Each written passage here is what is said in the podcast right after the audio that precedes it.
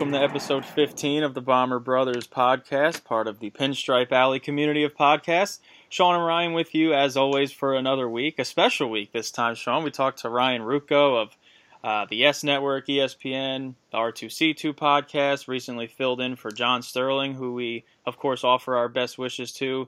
Uh, missing uh, more time to rest up. We hope everything's okay there. But Sean, this was, I think, one of our favorite interviews. It was really awesome to talk to Ryan and just get a look into what it's like to, you know, literally build friendships with guys like CC Sabathia and, and announce the Yankees, a team that he loved growing up. So that was uh, that was really fun to kind of walk in his shoes for a half an hour. Yeah, I feel like I feel like Ruocco was sort of like the one that represents the many. Like he's just like he's lived the dream of he did exactly what he what he set out to do. Right? He's he's a fan, but so we kind of lived through him, and and it was awesome to talk to him and.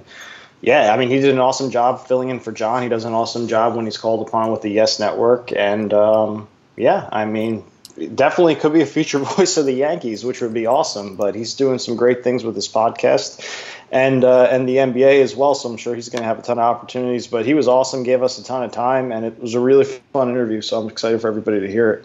And yeah. I'm really excited because what a friggin' win last night! I mean, what a great game. One of one of, we were talking last episode about our favorite wins from the first half. Right here, this is going to be tough to top for the second half. Yeah, I think uh, I think if we pushed that question that we asked before the All Star break and gave, gave, this last week to be included as part of that uh, sample size when we were talking about our favorite games of the season so far, I, would probably pick this one for a, a, number of reasons. You had fired up CC again, which is always enter- entertaining to watch. You had the Yankees trying to get out of an offensive funk that's stretched, you know, since the last weekend before the All Star break and you had a team coming off a really, really bad loss after Chapman gave up the uh, third home run of the game to Yogi Berra or Travis d'Arnaud, whatever, whoever you want to call him, Babe Ruth at this point against the Yankees. Um, and but no, the Yankees come through. I think who came through also made it that much sweeter. Uh, Judge, the home run numbers have been kind of down. Obviously, he's still knocking the crap out of the ball. Just a lot of it's on the ground. But then he uh, drills a home run to right center after hitting one just foul. It's funny because um, I was watching, I was streaming the game because I wasn't watching on my TV, so I was a little delayed, and I saw yours and uh, our other brother Kyle's text in our group chat going nuts. And while I was getting that text, I was I was seeing the ball go foul. I'm like, what the hell are they talking about? Like this this ball is foul. Wait, it, you thought we pulled a Sterling? yep, and uh, but uh, obviously he straightens it out a bit and goes yard. And then Didi, who had been in a, I think a one for twenty five slump or something like that, just crushes a, a, grand slam. That pitch was four. The pitch was four feet two inches off the ground. Uh, I think I saw on Twitter that's the highest pitch hit for a home run this year, and he really went up and got it. And obviously that bat flip was just uh, salivating to look at. That was just awesome. And yeah, just a, a great, great win for the Yankees to uh, kind of hopefully right the ship. They've been struggling at the plate. Obviously, uh, Luke Voit has looked a little bit lost since he got back. He did get a base hit in that big inning, so hopefully that's the start of something. But a lot, a lot of strikeouts looking for Luke Voit as I think he's trying to get reacclimated after, you know, maybe he could have benefited from a brief rehab stint. Who knows? He didn't miss too much time, but, you know, all things considered, I think uh, that's a huge testament to this team to come back from a loss like that and respond with a win like that. Yeah, it was awesome. Um, uh, you know, like I, I, tweeted out, the team has this team has more guts than last year's team does, and I don't know what it is because it's a very similar group, but um, maybe they just having one year together because the group changed a lot from 2017 to, to 2018.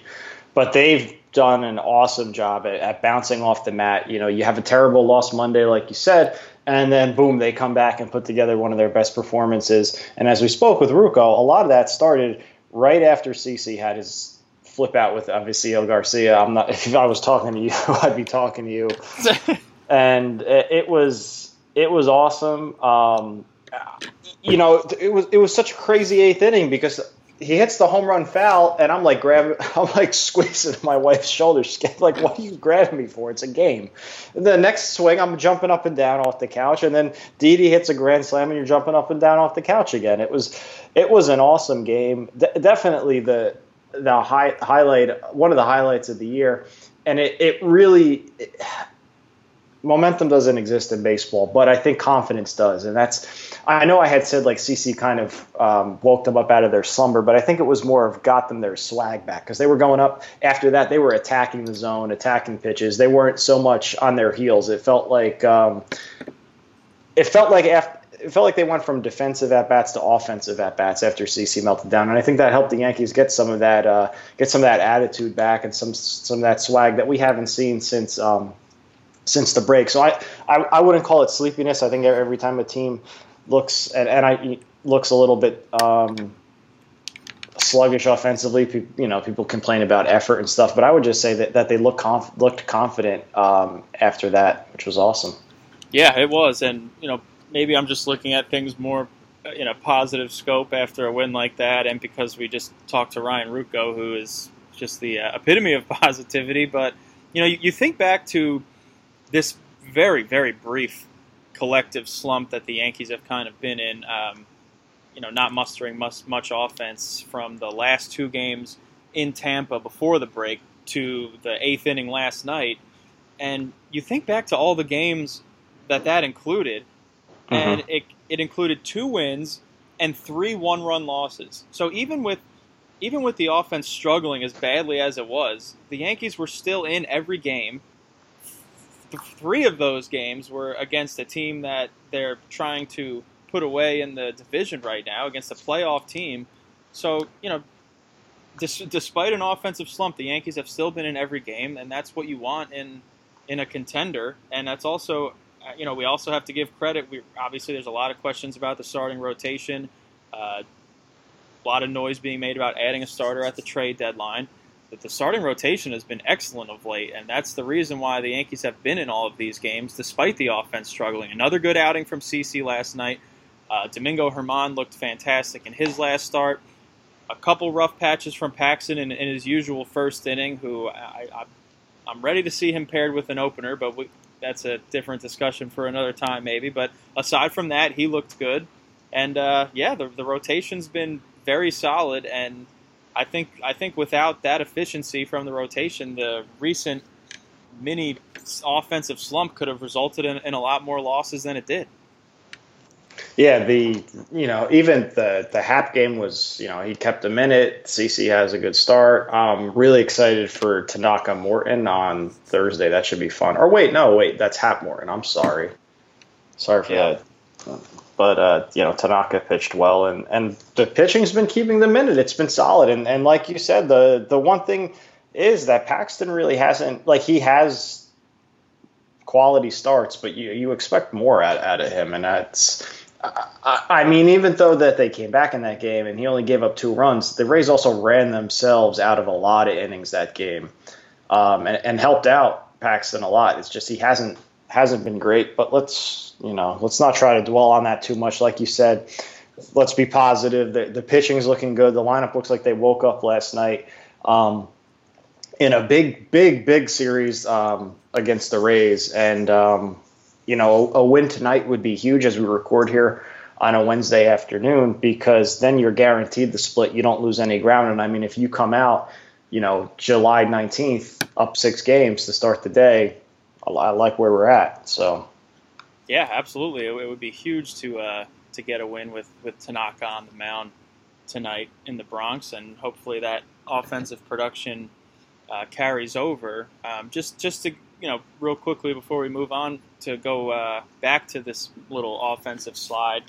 we, we saw we saw Didi break out with the grand slam. Uh, we saw the base hit from from Voit, a double from Sanchez. Those are all guys that were that were kind of struggling, as was Edwin Encarnacion until the past couple of nights. He's he hit what three home runs in, in four, a span of four at bats. Also had a, a big double uh, not that long ago off the wall. So um, you know, out of all those guys that have that have been slumping, um, you know who Who do you think is, has pulled themselves out of it? Who do you think might still have some work to do? I think we can say Encarnacion is out of it. Yeah, I was going to say, well, Ed, Edwin's been doing it now, um, hitting some mammoth shots too. Um, but Didi and, and Gary, it was it took until the eighth inning last night. So I think Edwin's, we could say it's been a little bit more consistent. Um, I I, I think Didi gets hot first. I think this turns him him around. I think Gary's just got to calm down a little bit. He's chasing out of the zone a little bit too much. Um, so I think Gary will be Gary will be the last one to come around. But I think when he breaks out, it's going to be in a, the biggest way out of out of the, the three. So I would say Didi comes around now, gets hot now, and then Gary has some sort of explosion maybe in a week. I would say uh, maybe two weeks because the countdown's on. It's July 17th as we record. Two weeks from today makes it the 31st, which means one day after that is August, and we all know what Gary Sanchez does in the month of August. So we are yeah, but, definitely but excited. The, and they're going to Fenway at the end of July, and he usually uh, usually oh, he does loves hitting it. Yeah. So that's why I, I think we're getting getting a, a Gary August extension. We're going to start Christmas come early. All right, so uh, but uh, so before we get into any kind of non-game stuff, you know, we also had the series against the Blue Jays, which were some tight games, uh, but they won. Um, anything from from that series stick out in your mind? Gio Urshela's slide was insane. Um, you know, they, they really got Babbitt to death on both sides of the ball on Saturday, a game we were both at. Um, shout out to at Batista with a one instead of an I for hooking Dad and I up with the suite. It was awesome. I'm sure the standing room that you and Kyle were standing in was was awesome too. Uh, it was a hot day, but I mean, you know, we had the air conditioning, so it was cool. But you know, anything about that series stick out? I thought it was just that. To me, it was a series where you knew they were scuffling a little bit, but they still managed to pull out wins, which to me is a sign of a good team. That even when they're not firing on all cylinders, they're able to still take a series at home that they should take. Yeah, I put no weight in that loss on Saturday. I mean, you look at some of the balls that DJ LeMahieu hit on that Saturday, rips one right into right at the left fielder another one right at the right fielder. Sanchez. Sanchez uh, hit two ball, line drive to yep. third, and, and then center. Yeah. And then the one that well, I think it was uh, Grichuk made that diving catch mm-hmm. in center field. And then you look at the two runs that Toronto scored. They were on uh, little Texas leaguers that dunked in in the outfield grass. So I, I don't put any weight in that. Really, the only thing that I take away from that series, aside from what I already said, the offense was struggling, but the starting pitching kept them in it is uh, was Aaron Judge. I mean, the game we were at, four for four, four balls hit over 100 miles an hour, all on the ground, and that's kind of been that's kind of been a trend for him this year. He, he's the, not pulling the ball. Yeah, he, he's hitting the ball harder than ever before if you look at his hard contact percentage, but he's also hitting it on the ground more than than ever before. And you know, he talked about it in spring training. This was going to be you know a focal point for him, shortening up his swing on two strikes, trying to cut back on strikeouts. And you know, look, he has a 972 OPS. No one should be complaining about about Judge. He's still one of the more productive hitters in baseball. You know, but you would also like to see all those hard hit balls get put in the air sometimes because that means they're going to be home runs, which is what you, what you want from Judge, from someone who hit 52 home runs his rookie year and then another 27 the year after, which included seven weeks of not playing. So you know the power's there, and you know is is this new approach, you know, really making a difference in terms of his strikeouts? I mean, his strikeout rate this year is only two percent lower than it was last year, but his his OPS with two strikes is is is uh, definitely higher. But I mean, what what do you what do you make of that? Again, our Judge is Judge is still incredibly productive. We obviously he's obviously maybe the most important player on this team. Um, it was it was good sign last night seeing him. I'm pretty sure that was a two strike low and away fastball that he hit out. So that was encouraging to see. You know it's still possible with his strength, but but what do you make of that? I'm not completely worried about it, and I'll tell you, I'm going to use a Tino quote to explain why. Oh. He Tino said, "Don't worry about the home runs. They're like bananas. They come in bunches." and no, I mean not not to be overly funny, but you know, he hits the home run in London, then he comes in, he hits two against Tampa Bay. So he had a little streak there. Then you had the All Star break, and then you just hit one yesterday. So he could be about to get hot. I mean, they do, you know, they usually come three, four at a time. So Um, I, I, think he's going to start elevating. I think maybe he, he, I feel like once you get one out of the way, it's a little bit pressure off. So now he's going up, you're just attacking, and um, and I think even with two strikes, with his short swing, one you still could elevate the ball, obviously, and um, it just it, with the amount of with the strength that he has, he doesn't have to have his long, huge swing in order to put the ball over the seat. So I'm I'm not worried about it. Um, it's weird to me that he's not pulling the ball at all, basically. But um, at Yankee Stadium, that's not the worst thing in the world.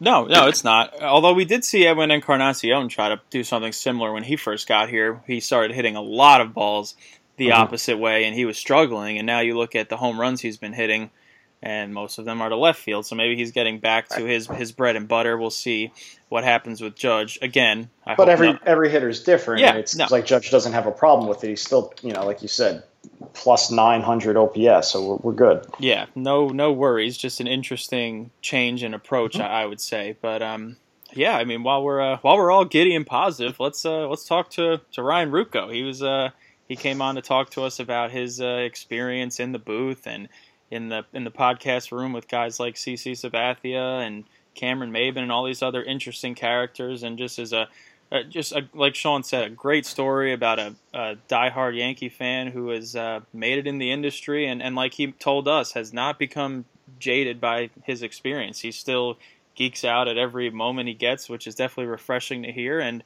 I think will be refreshing for everyone else to hear. So after a quick break, we will talk to Ryan Ruocco. Okay, everybody, we're joined now by an exciting guest, uh, Ryan Ruocco. You can catch him on so many great platforms. The Yes Network talking about the Yankees, talking about the Nets on the Yes Network. You can catch him on the R2C2 podcast. And you can also catch him on ESPN announcing basketball games, where he also does a great job. Ryan, thanks so much for uh, coming on and being a guest on a podcast when you're used to hosting one. Hey, I'm happy to be with you guys. You guys have always shown great support. Love you guys' work, and I appreciate you having me on. Awesome, awesome, and we and we loved your work in the radio booth last week, and which was a little unexpected, but you uh, filled in for for John Sterling, and obviously we, we wish him all the best. But but just what was what was that experience like? I I could imagine that it was on you know relatively short notice, and you're also filling in for a guy who hadn't missed a game since 1989. But you filled in nicely, worked great with Suzyn. Just what was that experience like filling in for someone who I'm sure you you know like us grew up listening to every day. Yeah, man, it was amazing. And let me first just say, as a PSA, um, I got a lot of people after Tuesday night's comeback win saying like, "Oh, I loved your calls on the radio."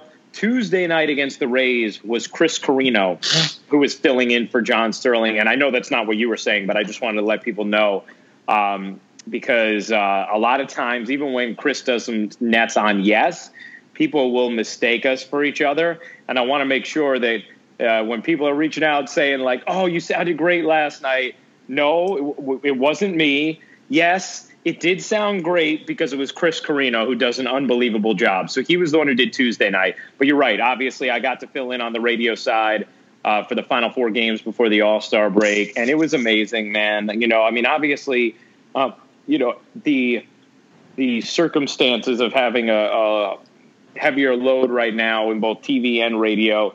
You know, you, you you you don't want them, right? Like you know, in Michael's case, you know, I hate that he's going through injury, and in John's case, you know, you want him to be, you know, always rested, ready to go. So you know, so you always keep those circumstances, you know, in the forefront of your mind.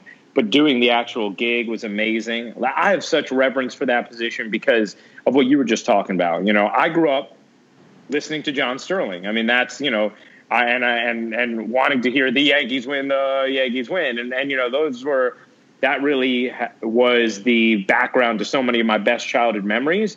So to get to be the guy who you know was the person who was there when the streak ended, and and to get the honor of calling those games uh, was honestly it was amazing, and it was funny because I've gotten to do a lot of really cool, high profile stuff, um, which I'm blessed to do. I am not sure I've ever done anything that got more of a reaction than those games on radio, which just shows you, you know, I think it's a testament to the Yankees and to radio as a baseball medium.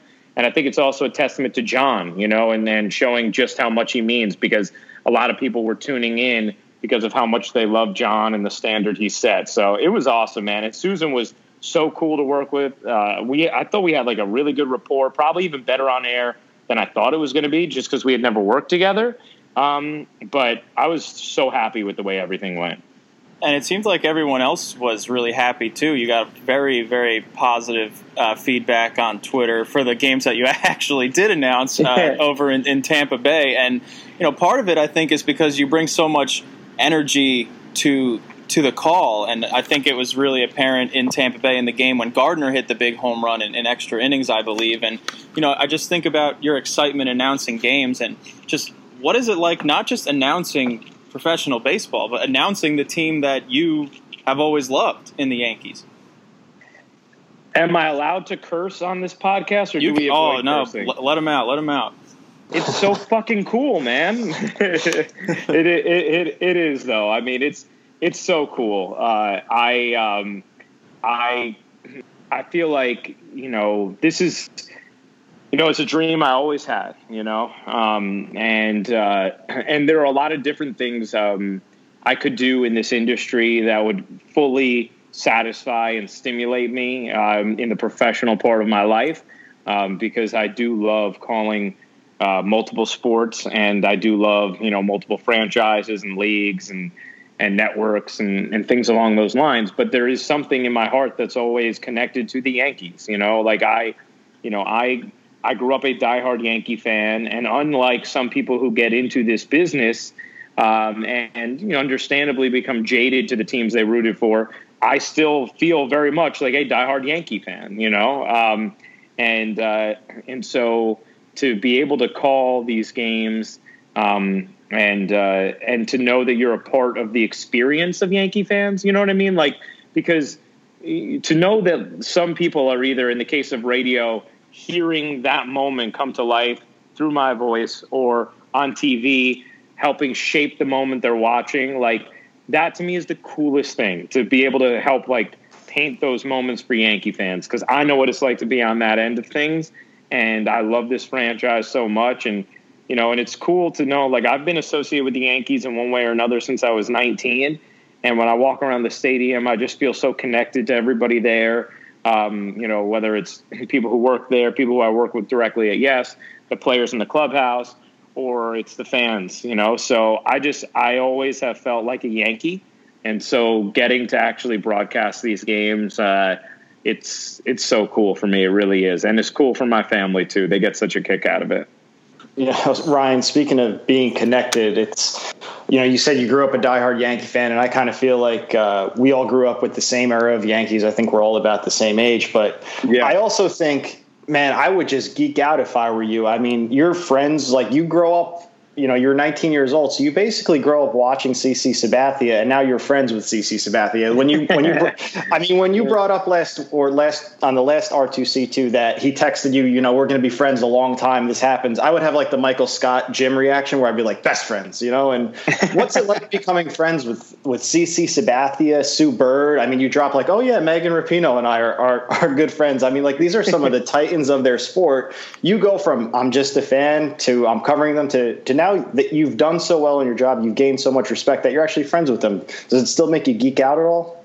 Definitely, you know, definitely. I mean, I think that, um, like, my, so, like occasionally my mom uh, or or dad will say something like, "Come on, isn't it just crazy? Like, it's crazy. Like, we used to think like, oh, if you could just be like a bat boy or a ball boy for a day, how cool would that be? You know? Um, and now you're broadcasting games next to David Cone and Paul O'Neill, who you grew up, you know, idolizing. You know, Andy Pettitte knows my name; he's my favorite athlete of all time. You know, and and and uh, and in the case of uh, yeah, of, of, I mean, CC obviously has become a good friend. You know, and uh, and it is there's definitely a part of me that's like, I mean, it's cool. It is cool. You know, I think um, I think all of those relationships, in order for them to be genuine, have to happen organically, right? Like you you don't go into it saying like, oh, that person's famous, cool, whatever. I want to be friends with them. it's just like you know you end up around each other a lot and if you have common interests and respect for each other and what you do you know a lot of times you'll connect with different guys and uh, you know and it just it happened really organically like that with CC and and he's become you know I've gotten to witness him being a great like the great teammate he is to his guys on the Yankees that you guys see how much they love him he's that great teammate to me too and I have you know a million examples of the way he is uh, a great teammate to me. And it is cool for me to think about like, damn, man, like I was cheering this guy on, you know, you know, hoping the Yankees would sign him, and now you know we're boys. Like that is cool for me. And in the case of you know, like Sue and Megan, like they're two of my closest friends, and so seeing like the reaction to especially Megan right now, you know, coming off the World Cup, it's hilarious seeing like we were at dinner the other night, and you know, uh, I, I was at um, my favorite restaurant, which I introduced Sue to a few years ago. She became obsessed with it, became like her favorite spot in the city. And then we introduced Megan to it in the last year, and she became obsessed uh, with it, Marc Forgione. And um, she actually, Megan, uh, last minute before they went to France, they had like some kind of exhibition here. And and she hit me last minute. She's like, "Yo, you think any way we could get in there?" And she took a bunch of her team there, and it was like their last supper meal, if you will, before they went. Um, and it's the most amazing place. But giving you that background just to say, so when we went the other night, it was like, you know, people go in there. Like a lot of famous people uh, end up in there. It's a great restaurant in New York that happens, right? And it was funny, like multiple people going up to the table to ask Megan for a picture. That never happens there. You know, like like it doesn't happen Tom Hanks goes in there to eat, doesn't happen. You know, Dwyane Wade's in there to eat, doesn't happen. So it just shows you like we the GM of the of um, of the restaurant, Matthew Conway, and me were laughing about like, damn, that's the level Megan's reach right now. We're like, she's getting treatment Tom Hanks isn't even getting there. But it's you know what's cool about it? Like it's just it's cool because they're like I mean, Sue Bird could be the coolest person on the planet, you know, like it's cool because they're cool, interesting people uh, who have beautiful hearts and and who you who it's just like it's just fun getting to know those people whether they worked in sports or otherwise you know? And the fact that they get exposed to these awesome experiences and get to share them with you and talk about them it definitely becomes a really cool awesome thing for me to experience as well that's awesome. And, um, you know, you had your own share of cool experiences in, in high school. It sounds like I know you've tried to drop some of your, your high school baseball career on the podcast, but playing, playing alongside Joe Panik, right. And, um, and, and against Adam Ottavino, that, that had to be a cool way to, to grow up and and what what's it like playing against those guys and trying to compete with them? I mean, I run a men's team. If you're if you're hanging with them and you want a couple at bats, you can come over to Jersey and play with man, us. Sure, man. I, I, let me let me put it this way. You know, how, like I don't know if you guys faced any um, future big leaguers or anything like that growing up playing, but did you guys face any growing up at any point, or like uh, let's see. I faced Jason Knapp. He was drafted in the second round by the Phillies, but unfortunately, he battled arm injuries ever since he uh, got drafted. But he threw a cool 95. And then we played against Rick. Por- we we played against Rick Porcello's team, but we were lucky enough to miss his start. Actually, I would have rather probably played against him and struck out three times just to say I played against him. But we missed his start. He was in the dugout though. But but you guys know then, right? Like it's just you know when it's like, oh, you think you're good, and then you see these guys like, oh no, no, no, I'm sorry. That's a different. that's like a, a totally different level. Like I was a pretty good high school player, but Joe was absurd. Joe was on varsity as an eighth grader and was, you know, one of the top two or three players then. And you know, by the time he was a freshman, was the best player. And um, we played summer ball together. I grew up playing with Joe's brother, who was also a really good player and a D1 scholarship player. But Joe and I played summer ball together when Joe was in college, and I don't think I saw him swing and miss the entire summer. And it was like a really good summer league, you know, with like with guys who either were playing in college or who had just gotten out of college, you know, and so it was like it was really good wooden bat league. And I was like, okay, you know, this guy, yeah, he's a little different. You know, like never swings and misses, like just smokes every ball he hits. And Ottavino, I remember when I was in high school and I stepped in against him. He threw a, a slider. Maybe it was more of a curveball at the time. I don't know. But I just remember being like, that was different. You know, like it, like it was it it was like it felt like it was like 87 miles an hour, which at that time that that would be a hard fastball, right? And then all of a sudden, just zoop, like drop right down, and I was like, "Holy cow, this is crazy!" Watching this, and I was so grateful to just be able to pop out against him because his I saw one fastball, one slider, and I was like, "Yeah, this is the nastiest stuff I've ever seen," and then just kind of was able to make contact and, and pop out into shallow center. And another thing I've noticed on, on, your podcast is you're probably the most positive person I've ever listened to, like about everything. and that's great because I can sometimes be a little bit more in the other direction. I mean, how do you stay so positive about everything? Like, I feel like you like the Star Wars prequels, which a lot of people don't like. You were pretty on board. you were pretty on board for Game of Thrones season eight, which like as it was going on, I was like, oh no, they're ruining this. But you you kind of kept the positivity. You kind of kept me up through the the finale. And uh, yeah, how do you stay so positive? Well, I'm glad I was able to do that. You know, I think it's definitely a commitment of mine. I just feel like usually, you know, reaction and energy is a choice. And I always have this quote that I say, you know, would you rather be happy or would you rather be right? And I would rather be happy, you know? And so sometimes that means it's almost like when you're like, let, let's say Aaron Boone made a decision you didn't agree with and then as it's unfolding you like want it to not work out because you want to be right. But if it works out and the yankees win you're going to be happy you know? So like what would you rather feed into? Probably ultimately on a cool head you'd rather be happy than be correct you know? So i try and take that mentality um, into different areas of my life where it's just like i would rather be happy than be right. And so i don't have this like incredibly fierce desire to be proven correct because i think that like the positive feeling you get from that dissipates really quickly. Like once someone admits, like, yeah, you know what, you were right. Like that's not satisfying to me. You know, what's satisfying to me is being full of joy, and um, and so yeah, it doesn't mean I'm naive to things that are you know bad, um, and like or like was I disappointed by the final three episodes of this season of Game of Thrones? Yes, I was disappointed. But what I think is like totally unfair and too negative is to be like you know, oh my gosh, they ruined the entire show. Or like, you know, or for example, like for me, um, the long night episode three was actually awesome. And i felt like people were like looking for reasons for it not to be at that point you know? And it's like I, and so i think i just try and look for the positive first before i go negative. And there are a lot of like you know if i'm entertained and whatever I try, I tend to give you the benefit of the doubt. I also think I kind of like try and think of the creative process and how difficult it is and it's hard for me to just like totally shit on someone's work.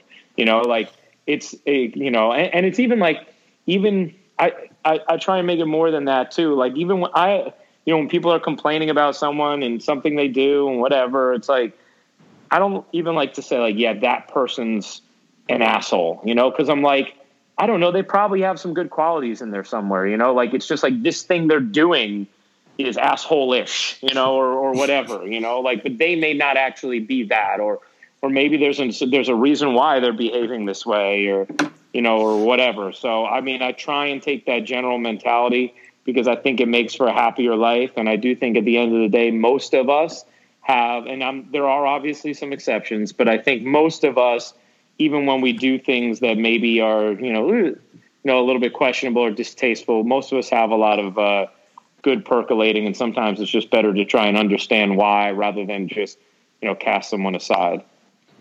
And you mentioned the Game of Thrones finale and Star Wars, all things that uh, you and CC talk about on the R2C2 podcast, which comes out every Thursday. And, and a happy belated to that podcast. Just turned two Thank years you. old, I believe. Yep, uh, absolutely. So, can you just take us back two plus years? How did this idea for the podcast come about? How did CC get on board? Just, you know, what went into making it what it is now, which is this great podcast that brings on all different Yankees. You had Mookie Betts and David Price on a couple week, weeks ago, which even despite the teams they represent was an awesome, awesome episode. Thank you, man.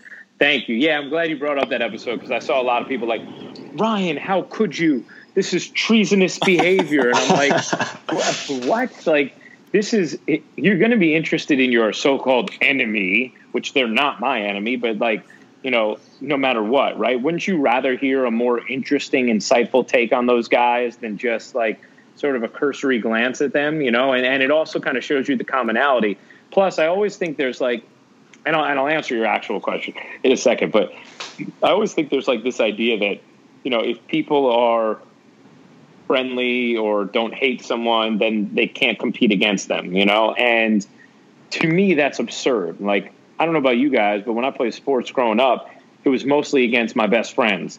I wanted to win just as badly against them as I did anybody who I disliked, you know? It's about competition. And and just because you like a guy or two on a given team doesn't mean you don't hate that team, you know? So I think that's the thing. Like if you ask CC, does he get great joy in beating the Red Sox? He'd say, hell yes, especially the way it felt last year. Does he is he also still friends with David Price and Mookie Betts? Yes. Like the things are not mutually exclusive, and I think that was one thing people kind of lost uh, in the shuffle who who were not open minded about the podcast with Price and Betts. Thank you for being open minded because I thought it was a really interesting conversation. Um, and you know, CC la- two years ago, spring training 2017, me and him had always like as we got um, you know as we developed more and more of a relationship, we'd always talked about maybe doing something together at some point, and um, and he was like, you know, at one point it was a radio show, and I was like, yo, we should do a podcast, and and you know, we kind of would just talk about it, and then spring of 2017, he reached out to me, he was like, hey, let's do the podcast, and I was like like when? He was like, let's do it. Let's do it now. And I was like, oh, okay. And uh, know, I basically was like, let's have a serious conversation about it. And I got on the phone and I was like, look, man, if we do this, I don't want it to be uh, about turning molehills into mountains, the way that I think a lot of talk radio is, and that the, the way I experienced talk radio in the years that I did it. You know, I don't want us making huge deals out of little things. Like I'd rather be about storytelling and getting to know guys' personalities and things along those lines. And, and he was like, 100% cuz that's what i want to do. What do you think you think i want to be ripping people who i'm playing against it with? I was like no no no. You know but so we were all on we had like an hour long conversation about what our vision would be for it. And we were on the same page. And then we were like all right you know where would we want to go with it? Because i knew i didn't want to like be in charge of the production because i didn't have time for that. Obviously cc wouldn't have time for that so we thought, you know what, Players Tribune kind of is on brand with the way we want to do this, which is empowering athletes and their message. And then eventually, Uninterrupted, I think, is a similar kind of message. And so we went there with that.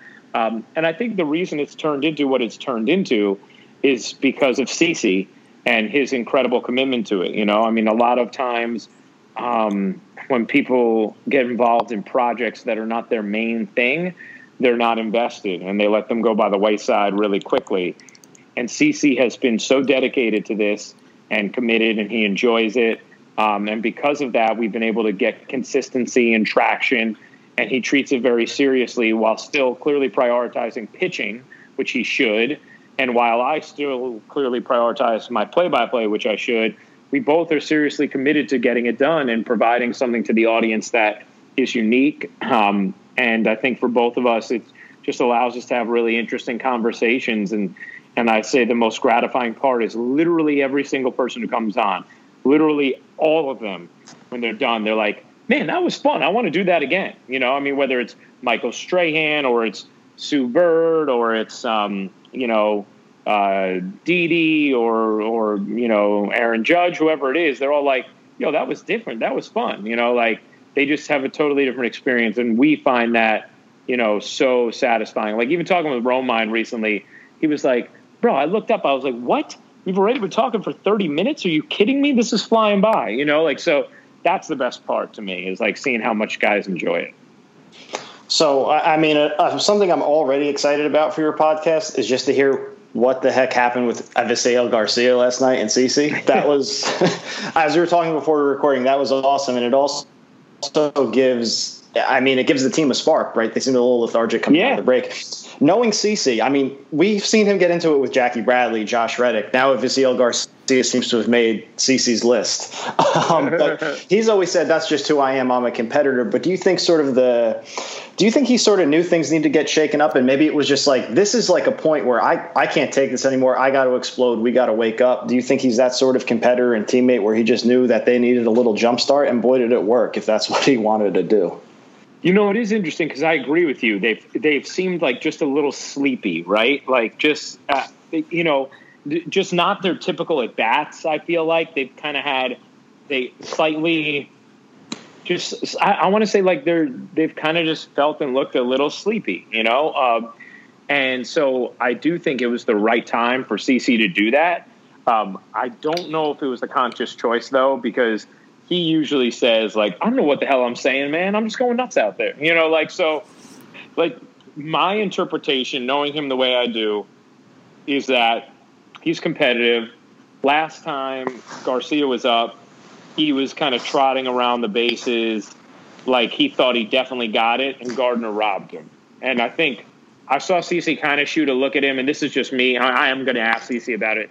Uh, we're recording today. I don't know when you guys are releasing this pod, but we're recording today, Wednesday, uh, to release it um, for our Thursday, you know, R2C2 release. As you know, we release every Thursday.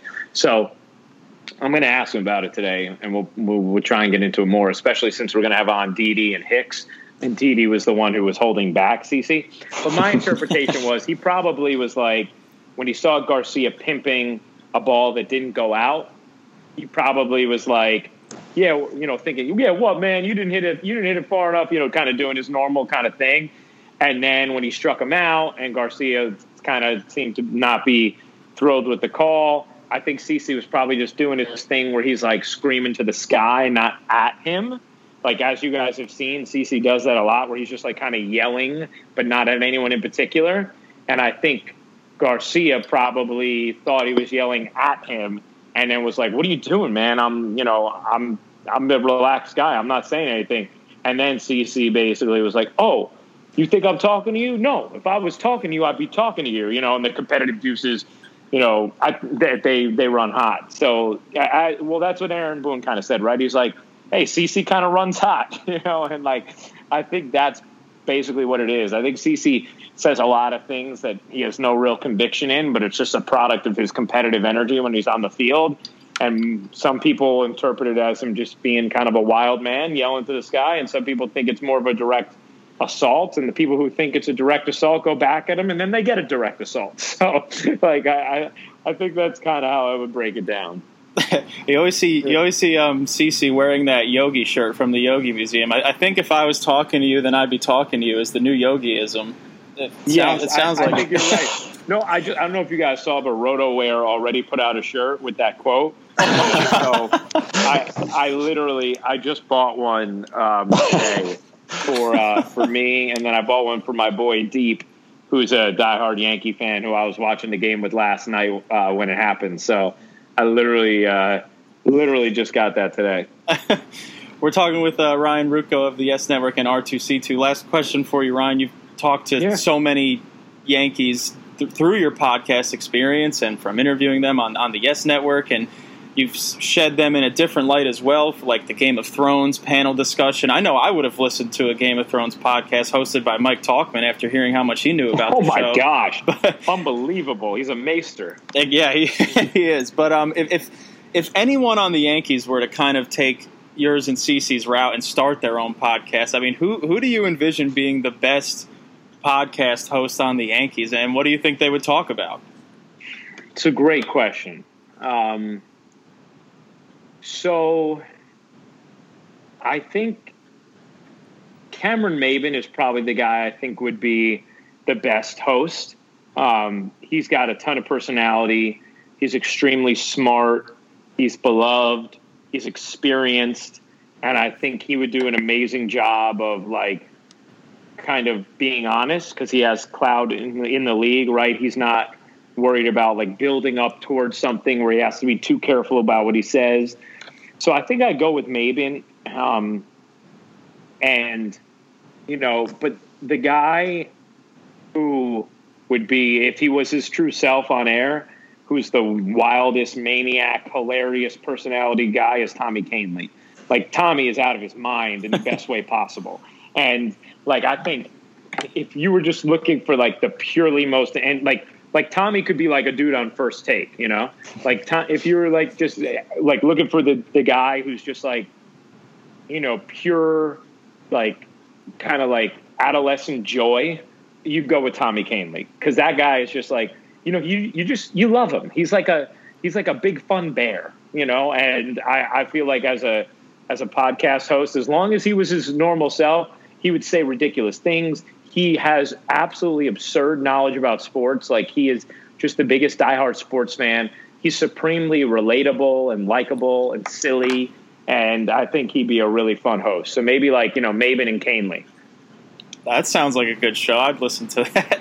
Yeah, um, man. I think they do a good job with it.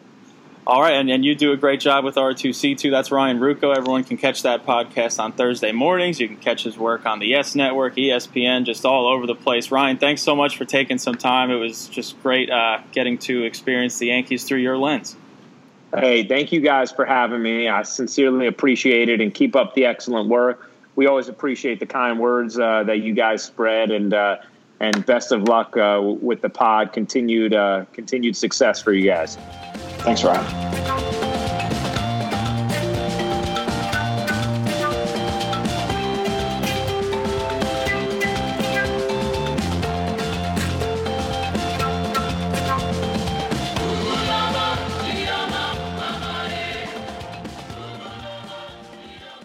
Okay, again, special thanks to Ryan Ruocco. Just had an awesome time talking with him and, and walking in his in his shoes for a little while. And uh, and Sean, I know R2C2 is is probably doing us uh, a disservice, but R2C2 is our favorite favorite podcast. It's just awesome to listen to him and CC's chemistry, and I, I liked his choice. I definitely would listen to a Cameron Maybin podcast, given how he was when uh, when he was on R2C2 talking about Game of Thrones. Hundred percent, and yeah, no, it was awesome to talk to Ryan. Um, yeah, I would. I Maybin's episode was awesome, and Maybin's awesome in all of his interviews on Twitter. He'd, he'd be a fun personality, but I love listening to it with CC. He keeps it um, he keeps it very real and uh, and very uh, very authentic, which is awesome. Yeah, he's he's like the perfect he's like the perfect guy to to pair with Ruocco too because they well obviously they have a great rapport, but also CC just gives you such a lens into the clubhouse because he's one of the most revered guys in that clubhouse, so he can you know shed light into what's going on, who you know who has certain tendencies, like who has funny funny quirks, like who's the crazy one. It's he's definitely uh, the perfect counterpart there, and hopefully they keep doing that for uh, for years to come. And I know we're both looking forward to Thursday's episode when Didi and and Hicks are on. I think that'll be a, a great listen and um, did you see um, Didi's new? Uh, I mean, obviously the Didi victory tweets are back, which I can't believe we didn't bring up yet because that's huge news and very happy to see that. But now he's also posting some of it looked like his artwork on Instagram. Did you see? Um, did you see what he posted on Instagram after last night's game? I do not have an Instagram account. I well, I'm... neither do I. But they, he it was shared on Twitter by uh, Meredith Marakovitz and it was it was pretty awesome. Hold on, I'm bringing it up right now, but she, um, yeah, uh, I'm, I'm I'm sharing looking for Meredith on Twitter.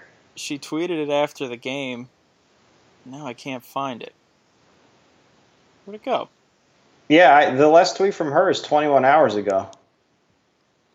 Maybe I'm thinking of the wrong person that tweeted. Oh it, no, I found it. He, she, you know what? She, you got to go to tweets and replies because she, oh, okay. she didn't do the period first. Just a little bit of a, you know, little Twitter mishap. It happens sometimes.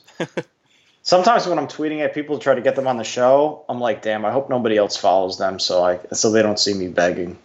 Oh no, yeah, it's completely shameless. We we do what we can. I tweeted at A Rod, didn't work out, but damn, this this was quick. How cool are those? Some good work. Yeah, I mean, what is he afraid the Yankees are going to sue him if he puts the NY on the jersey? But that's awesome. All right. Well, uh, so we talked about the uh, R2C2 podcast that we're looking forward to this week. What else? What else are we uh, looking forward to this week? Well, I, I mean, I know you're not the biggest Chapman fan, and while I'm not personally a fan of him, he's done an excellent job this year, All Star, well deserved. But I know you're feeling very down about him uh, coming off, off the loss on Monday. You got to be very happy that I think it was Ken Rosenthal's reporting he's a million percent, which I mean that's a lot of percents uh, opting out. So he'll be a free agent at the end of this year. So we're going to lose our closer, but you you're probably happy about that. Okay, a we're not going to lose our closer because it's the Yankees and they will pay whatever it takes for big name relievers to keep their super bullpen. So I really don't think him opting out means he's gone. And B, to defend myself, I obviously know Chapman's a great closer. He's been very uh, except for that one random stretch in what was it 2017 when he was uh he was really bad for that stretch before he turned it on for the playoffs. He's he's been fantastic. What I was saying was I feel like I'm cursed because every time every time I get home from work for a ninth inning that he's pitching, the every it's it's an adventure every time I see him pitch. I feel like I feel like I only am able to turn the TV on when he's running into trouble. Maybe that means he runs into trouble a lot and gets out of it, so his numbers are still good. But I feel like every time he comes to the mound, I'm having a heart attack. And of, of course, part of that's probably just because we're spoiled. We grew up with Mariano Rivera, where nothing was ever really an adventure. He just came in, threw strikes, broke bats, and got the job done. But um, yeah, honestly, I don't think I don't think Chapman opting out means he's gone because I could see the Yankees still being willing to pay for him. Although you know you, you see what happened to Kimbrel, and then maybe that makes you rethink what's going to happen. But um, yeah, I mean, on, first first thought was interesting choice for Chapman to opt out because of seeing what happened to Kimbrel, who's kind of a counterpart in a way, although Chapman's a, a little better. But um, yeah, uh, interesting, interesting, and obviously it's coming from Ken Rosenthal, so it's legit. Yeah, yeah. Well, I mean, I'm looking at the other free agent relievers next year. Pedro Strop do anything for you? Um, Kenley Jansen can opt out of his deal too, so there, there's also that. He's another he's another one who runs in who goes through a lot of rough. But I feel like so many. Re- hmm? Yeah, I feel like so many relievers run into trouble all the time, though. I mean, like remember after Mo left, Robertson was always in trouble. That's he's Houdini. I mean, that's always what he did in his year. And even um, Andrew Miller used to run into trouble all the time that's too. True. That's true. I mean, you think about the you know but uh, I mean, you know, uh, it's not good that he's opting out because the, the deal has actually wound up being a very good deal, and for one that I killed when it happened. Um, but you know, a lot of that was personal reasons for his history. But yeah, um, it's wound up being a good baseball deal. That that's that's for sure. And uh, that makes me wonder if Betances comes back and has a strong strong tail here, coming off an injury. Maybe it's a cheaper. Um, maybe it's a cheaper option than keeping Chapman, and then you could close with with Britton or something like that. Although he's you know no sure thing either, but he did a good job last night coming in and shutting things down. But we'll see what happens. I mean, can't worry about that now. No, uh, especially not when we have David Hale anyway.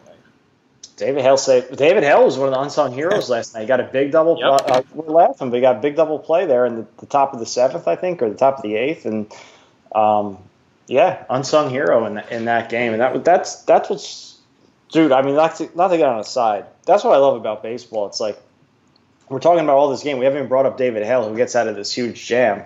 And another thing that didn't turn out good, but the night before was so fun. Like you get d'Arnaud having this massive, like I'm awful you know game against us and, and, from from our our perspective. And then in the ninth inning with two outs, he comes up as the go ahead run, and he's like in this battle, and it's like this can only happen in baseball, and that's what makes the game so great. And it's like. I, I don't know. I have a hard time articulating why I like baseball so much, but that moment there was exactly it. Because no matter what side you're on, it's like this is so so tense. You know what I mean? And it didn't turn out great for us on Monday, but it turned out great for us on Tuesday. So that's that's what matters. That's right. And hopefully those great times continue. Um, so uh, yeah, I mean, what, what, are we what are you looking forward to this coming uh, week? Let's see, this week coming up, I guess. Um, I mean, apparently, first of all, my amateur team, our amateur team, you know, I've been around so much lately, but you'll be around this weekend, so I'm looking forward to that. But we actually, with four games to go, and I have a 22 game season, we already locked up first place. You know, we're 15, we're, you know, we 15 wins already, so that's pretty awesome. So we're playing apparently a very good team. There's going to be scouts there to look at the other team. I don't know how real that is, but that's what I've been told. This is our so chance for a big break. I'm excited to strike out four times. That's why, like, when Ruocco was asking, like, you face guys, I'm like, I got cut from my high school team, and if the ball's going over 65 miles an hour, I might as well turn around and go home because I'm not going to hit it. so I'm excited to go 0 for 3 with three Ks, and um, then probably sit myself in the second game because I'll be so embarrassed. But uh, it'll be fun to play together for sure. Um, and I'm excited for your birthday, man. It's, you know, are you 29 now? 28? Yeah, 29, 29. 29. Uh, next year it's a big one. Yeah. Not looking forward to that one. If, if we're podcasting a year from now, that will not be my thing I'm looking forward to. But uh, yeah, no, I'm looking forward to getting back on the field again. I haven't been able to play in a few weeks because of work. But um, not looking forward to the weather forecast, but I am looking forward to playing again. So Well, we're playing under the Outerbridge, so uh, Smitty told me that there should be some shade there, so we'll be we'll be, we'll be in the shade according to Smitty. Well, Grandpa Smitty is a good source considering he's lived in Perth Amboy for 80 years, so he would know more than anybody. But um, yeah, other than that, just looking forward to hopefully some more uh, some more dingers and some more Yankees breaking out of their uh, brief offensive slumps. And again, yeah, hopefully that continues through this series, and the Yankees could maintain or expand their lead in the division. So we'll see where they stand in the AL East when we come back. Until then, huge, huge thanks to Ryan Ruocco. It was just awesome to talk to, and uh, hopefully another exciting guest for next week. We'll talk to you then. See you later, everybody.